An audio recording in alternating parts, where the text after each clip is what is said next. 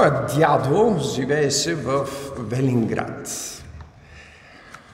И когато бяхме малки, една голяма част от вакансиите, особено лятото, прекарвахме там.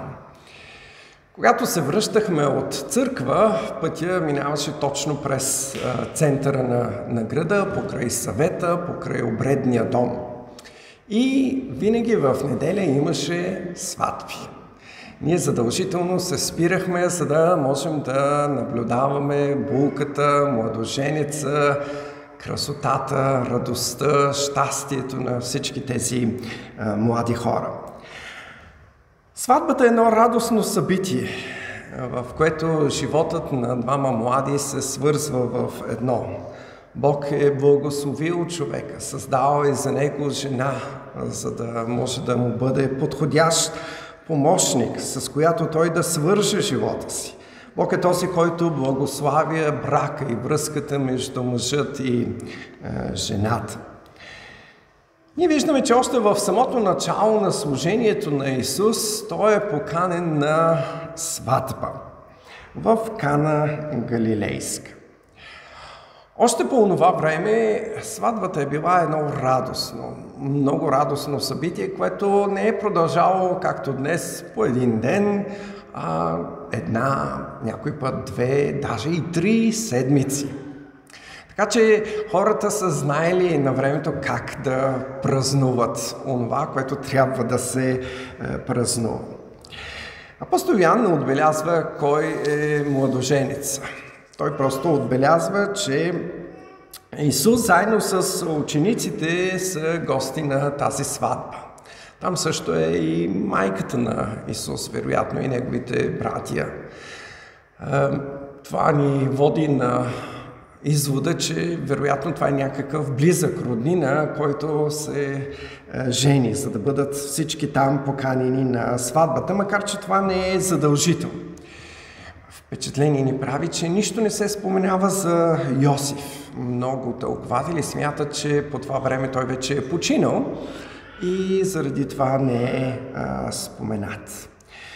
Също не ни се казва колко дълго време продължават тържествата.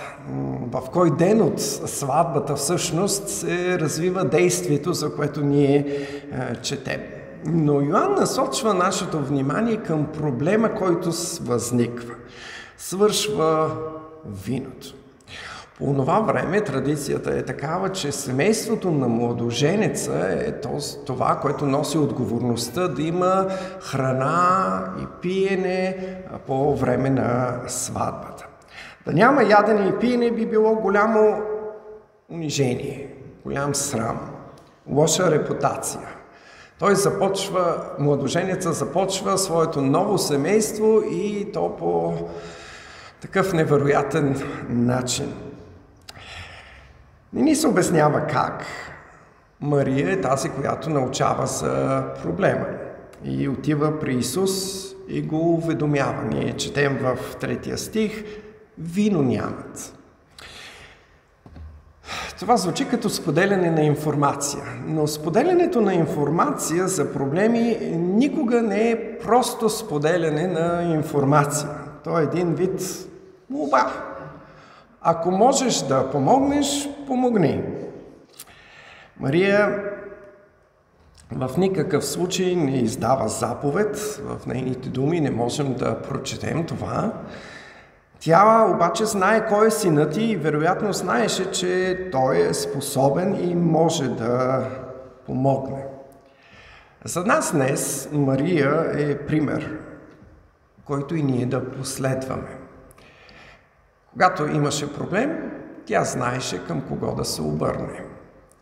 Когато ние имаме проблем, също трябва да знаем към кого да се обърнем. Когато имаме проблем, винаги можем да се обърнем към Исус. Но отговорът на Исус в е, четвъртия стих е много важен. И в началото като че ли малко стряскаш – каза, какво имаш ти с мене, жено? Часът ми още не е дошъл. На пръв поглед тези думи звучат даже малко грубо, поне е така на, на български е, език обращението жено звучи много грубо. Но, разбира се, това е въпрос на превод. В новия превод а, са избегнали това и са сложили мила жено.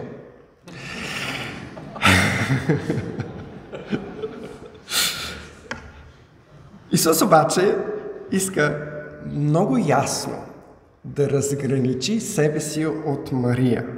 И затова я опреква, че се меси. Той ясно ни показва, че тяхната връзка, връзката между майка и син е приключила. И сега той има друга програма. Тази програма се определя единствено и само от неговия отец. Тя няма никакво право да се меси, тя няма никакво право да иска от него каквото и да е. Тя няма никакво влияние над него. И това е един много важен момент за нас, защото ние трябва да отбележим това.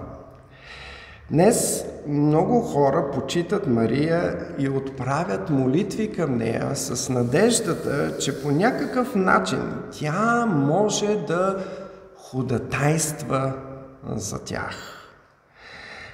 В православният катехизис е записано Изповядаме също, че светиите ходатайстват за нас с молитви и просби към Него, а най-много пренепорочната майка на Божественото Слово, също светите ангели, наши пазители, апостолите, пророците, мъчениците.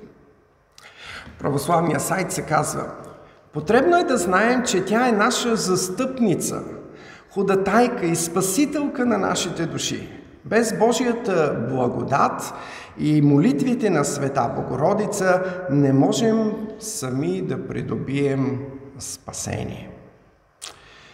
Апостол Йоанн обаче ясно показва още в самото начало на служението на Исус, че той не приема ходатайството на Мария. Макар в своята милост и воля да отговаря по свой начин на нуждата. До сега Исус беше покорен син, но сега той започва своето публично служение, което се разграничава от ролята на Мария като негова майка. И ние виждаме, че Мария разбира това и се оттегля, макар и с надежда, че той ще помогне. Действията на Мария и нейните думи след това са още един пример за нас. Тя казва на слугите, втората глава, петия стих, каквото ви каже, направете. Мария препраща към Исус. Той е важният. Всеки човек трябва да разбере, че трябва да направи това, което Исус казва. А то е да повярва в Него и да почини живота му, живота си. Каквото Исус казва, това е истината. И това е нещото, което ние трябва да направим в нашия живот. Мария повече не казва нищо. Това са нейните думи, последните думи, които са записани в Евангелието. Тя се появява по-късно, когато заедно с неговите братя го викат да излезе, но Исус отказва. Мария за последно се появява, когато Исус е разпънат. Тя е при кръста. Там от кръста Исус я предава в ръцете на своя ученик, който да се грижи за нея. За нас днес остава да отбележим, че когато има проблем, Мария знае към кого да се обърне. Знае да се обърне към Исус. Днес ние също като нея, когато имаме проблем, трябва да знаем, че можем винаги да се обърнем към Исус. Не знам дали осъзнаваш, но всеки един човек, който се ражда на тази земя, се ражда с един огромен, неразрешим проблем. Това е грехът. Грехът е проблемът за всеки човек, защото грехът унижава човека, поробва го, опетнява го, отделя го от Бога и го води към вечна погибел. Твоят грях заслужава Божието справедливо наказание. Ти нищо не можеш да направиш, за да се отървеш от греха. Така както и никой друг на тази сватба не можеше да направи абсолютно нищо в създалата се ситуация. Исус е единственият, пред когото можеш да дойдеш за разрешение на проблема с греха. Защото Той е единствен. На кръста умря, като понесе Твоето наказание. Исус е единственият, който възкръсна и днес е единственият, който може да даде разрешение за проблема с греха. Той може да ти прости, защото пое Твоето наказание върху себе си. Мария съветва слугите и нас да правим това, което Исус казва. В Евангелията няма нейни думи или заповеди. Записани са единствено думите на Исус. Затова е важно да слушаме думите на Исус. Живейте според това, което Исус казва. Това е съветът на Мария. Исус се намества в тази сватба, за да помогне, но и за да изяви нещо много важно, което ще разберем малко по-късно. И така той казва на слугите да напълнят 6 делви с вода. Йоан е записал. А там имаше 6 камени делви, поставени по обичая на юдейското очистване, които побираха по две или три мери. Исус им каза, напълнете делвите с вода. Юдеите държаха на очистването, затова им трябваше толкова много вода. Всяка, от, всяка една от тези шест делби събираше някъде около 100 литра вода. Но явно сега тези делби бяха празни. Затова Исус казва на слугите да ги напълнят с вода. Следващата заповед на Исус е да вземат от водата, която са налели в делбите и да занесат на началника или настойника на огощението. Слугите най-покорно правят това, което Исус им казва. Наливат в каната вода, вода и я занасят на настойника. Хората около тях не знаеха какво се случва. Знаеха само те, знаеха и учениците, които бяха до Исус. Мислите ли, че в сърцата на слугите е имало очудване, неверие, въпроси, съмнения? Той какво си мисли, как така ще отидем сега да налеем тая вода на началника? Обаче никой нищо не казва поне Йоанн не е записал. Исус държи положението в, под свой контрол, той заповядва и всички правят това, което той казва. Всички са притихнали, за да могат да видят какво ще се случи. Каква ще бъде реакцията на настойника на огощението? Каква беше неговата реакция, когато опита от водата, която му сипаха? Казва ни се в 10 стих. Веднага той повика младоженица и му казва. Всеки човек слага първо доброто вино, а по-лошото след като се понапият. А ти си задържал доброто вино до сега. За слугите и учениците чудото беше много ясно. Не знам дали и те веднага не са отишли с чашката до деловите, за да бръкнат и да пинат и да опитат. Или дали направо с пръста така са а, пробвали. Йоанн не ни казва, но ни уверява, че това беше началото на знаменията на Исус. Чрез тях Той щеше да изяви славата си и ще помогне на учениците си да повярват. Ние четем 11 стих. Това извърши Исус в Кана Галилейска като начало на знаменията си и яви славата си и учениците му повярваха в Него. Йоан не ни каза каква е реакцията на младоженица. Явно той не е знаел или ако е знаел, че виното си е свършило, се, си е замълчал, за да се прикрие. Сега той получаваше славата за това какво добро вино е приготвил и запазил за сватбата. Но учениците знаеха на кого трябва да се отдаде цялата слава. Цялата слава принадлежи на Исус. Важно е за нас да разберем, че Йоанн разглежда делото на Исус за повече от чудо. То е знамение. Думата знамение носи значението на знак. Чрез този знак Исус искаше учениците му и ние днес да разберем и да повярваме, че Той е Божият син. Той показваше на учениците си също, че държи на думата си. В предната глава, ако си спомняте, той обеща на Натанаил, че ще види небесата отворени. Тоест, той ще види много други неща, много по-големи неща, отколкото разкриването на една малка тайна, която той разкри за него. Сега Исус превърна някъде около 5-600 литра вода в вино. И то качествено вино.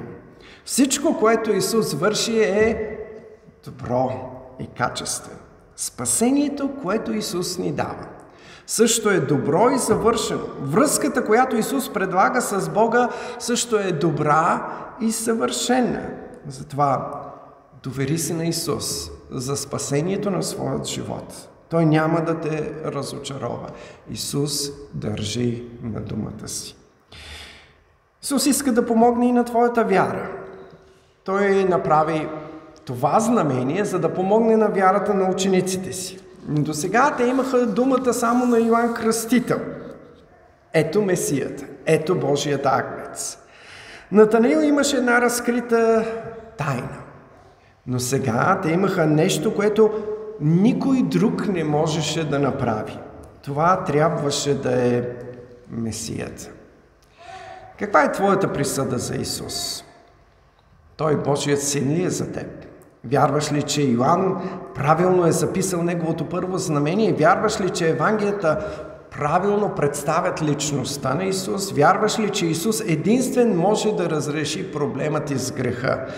Вярваш ли, че Исус е Божият син? Тогава не отлагай.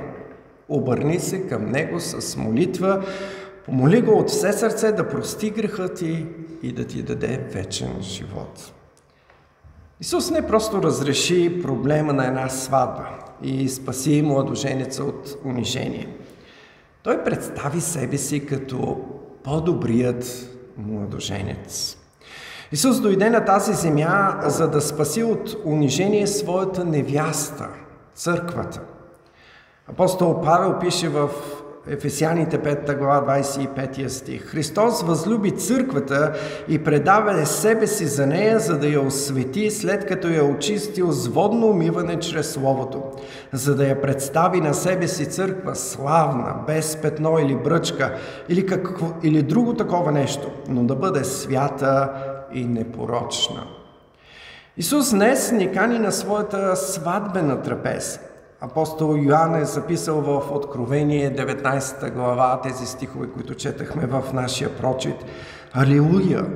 Защото Господ, нашият Бог, всемогъщият царува. Нека се радваме и се веселим и нека отдадем на Него слава, защото дойде сватбата на Агнеца и Неговата жена се е приготвила. И на нея й бе позволено да се облече в светъл и чист висон, защото висонът са праведните дела на светиите.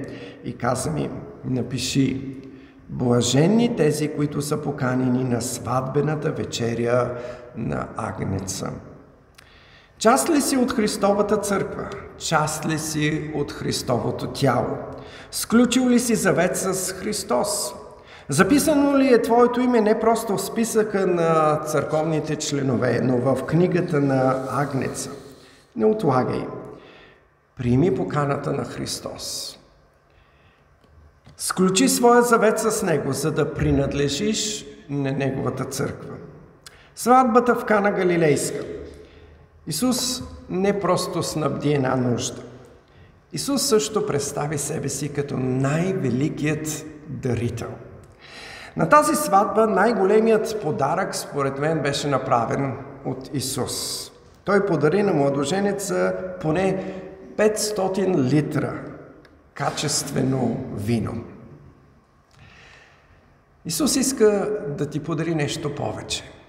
Исус иска да ти подари качествен живот. Делвите, които слугите напълниха, бяха делви за очистване.